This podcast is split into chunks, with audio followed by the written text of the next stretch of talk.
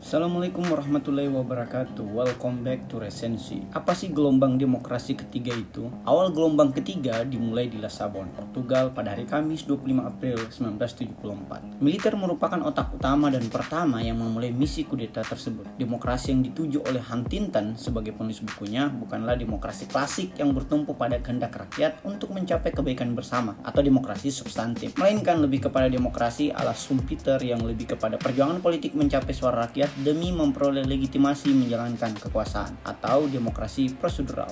Huntington pun menyadari kelemahan demokrasi prosedural yang dikajinya, bahwa pemimpin politik yang terpilih melalui mekanisme pemilu jujur yang merupakan esensi demokrasi prosedural bisa saja menyalahgunakan kekuasaannya atau bahkan merupakan pimpinan boneka dari invisible hands. Huntington juga memahami bahwa demokrasi tidak hanya terdapat di zaman modern, hanya saja demokrasi modern bercirikan negara bangsa yang berbeda dengan demokrasi kuno yang lebih terbatas dan tidak mengikut sertakan perempuan, budak, dan warga asing. Dalam pengamatan Huntington, gelombang panjang demokratisasi pertama terjadi pada tahun 1828 sampai 1926, yakni 33 negara demokrasi. Gelombang balik pertama pada tahun 1922 sampai 1942, yang hanya 11 negara demokrasi. Nah, gelombang pendek demokrasi kedua pada tahun 1943 sampai 1962 bertambah lagi nih menjadi 51 negara demokrasi. Sementara gelombang balik kedua pada tahun 1958 sampai 1975 berkurang menjadi 29 negara demokrasi.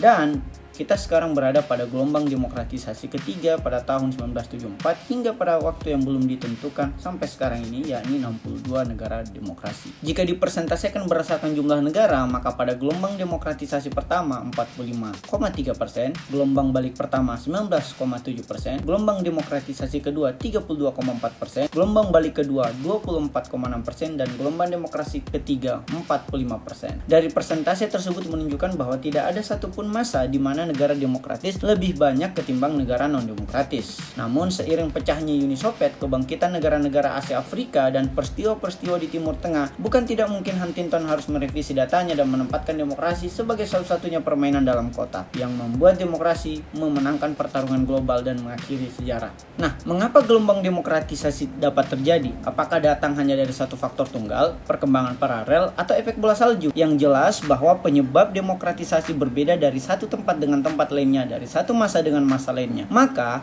faktor tunggal tidak memadai dalam menjelaskan demokratisasi karena demokratisasi pada suatu negeri merupakan kombinasi dari pelbagai penyebab dan kombinasinya dapat berbeda bagi negara lain. Bahkan, penyebab gelombang demokratisasi pertama, kedua, dan ketiga juga berbeda. Faktor delegitimasi sistem otoriter, pertumbuhan dan krisis ekonomi global, reformasi keagamaan, perubahan kebijakan nasional dan regional, serta efek bola salju negeri tetangga yang dipermudah keterhubungannya oleh media dan teknologi. Faktor-faktor faktor mengapa demokrasi terjadi berkelindan dengan bagaimana proses demokratisasi terjadi. Pertentangan dan krisis legitimasi kepemimpinan otoriter adalah keran pembuka pintu demokratisasi.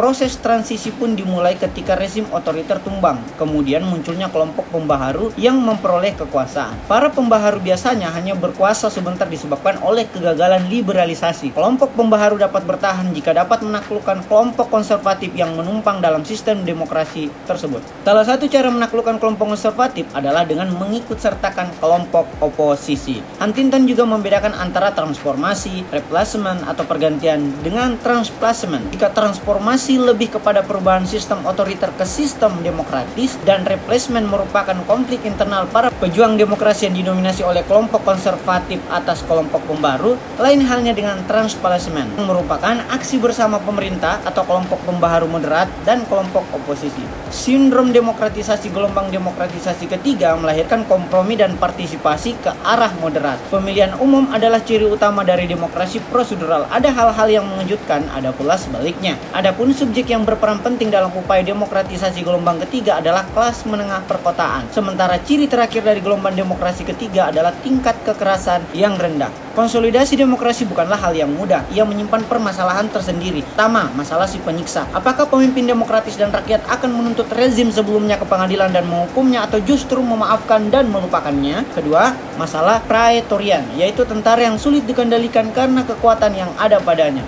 Masalah tersebut dapat diatasi dengan memerhatikan program lembaga militer yang berisikan janji dan ancaman dalam lima aspek yaitu tuntutan akan profesionalisme, misi, pimpinan dan organisasi, jumlah dan peralatan dan status mereka. Ketiga, masalah-masalah kontekstual seperti kekecewaan pada pemerintahan demokratis hingga nostalgia terhadap sistem otoriter. Setiap negara demokratis baru pasti mendapati masalah konsolidasi demokrasi seperti ini. Tugas utama pimpinan negara demokratis dan rakyatnya adalah mengembangkan budaya politik demokratis dan melembagakan perilaku politik demokratis. Ke manakah gelombang demokratisasi ketiga menuju? Apakah ia berlanjut, melemah, atau justru berubah dan membawa kita pada gelombang balik demokratisasi ketiga? Kita harus belajar pada faktor-faktor yang menyebabkan terjadinya gelombang balik pertama dan kedua, yaitu lemahnya nilai-nilai demokratis di kalangan kelompok elit yang utama dan halayak umum, serta krisis atau ambruknya perekonomian, sehingga berimplikasi pada konflik sosial yang mengingatkan kembali rakyat kepada mekanisme penyelesaian sengketa ala militer. Faktor lainnya yang juga patut dipertimbangkan adalah polarisasi oleh pemerintah pemerintahan berhaluan kiri, lumpuhnya hukum akibat terorisme atau pemberontakan, intervensi atau penaklukan oleh suatu pemerintahan aslinya non-demokratis, dan efek bola salju dari negeri lain, utamanya negeri tetangga. Faktor politik, budaya, dan ekonomi merupakan katalisator bagi penghalang atau pendorong demokratisasi di banyak negeri. Akulturasi nilai-nilai kebudayaan antar negeri merupakan alternatif bagi perkembangan demokrasi. Di sisi lain, pertumbuhan ekonomi nasional dan global, serta kepemimpinan politik nasional dan regional akan menjadi resep demokratisasi lainnya. Institusi ekonomi politik inklusif merupakan indikator negara makmur. Sementara institusi ekonomi politik ekstraktif merupakan indikator negara gagal. Atau paling tidak jalan menuju gelombang balik demokratisasi ketiga yang non-demokratis atau otoriter. Ada pertanyaan?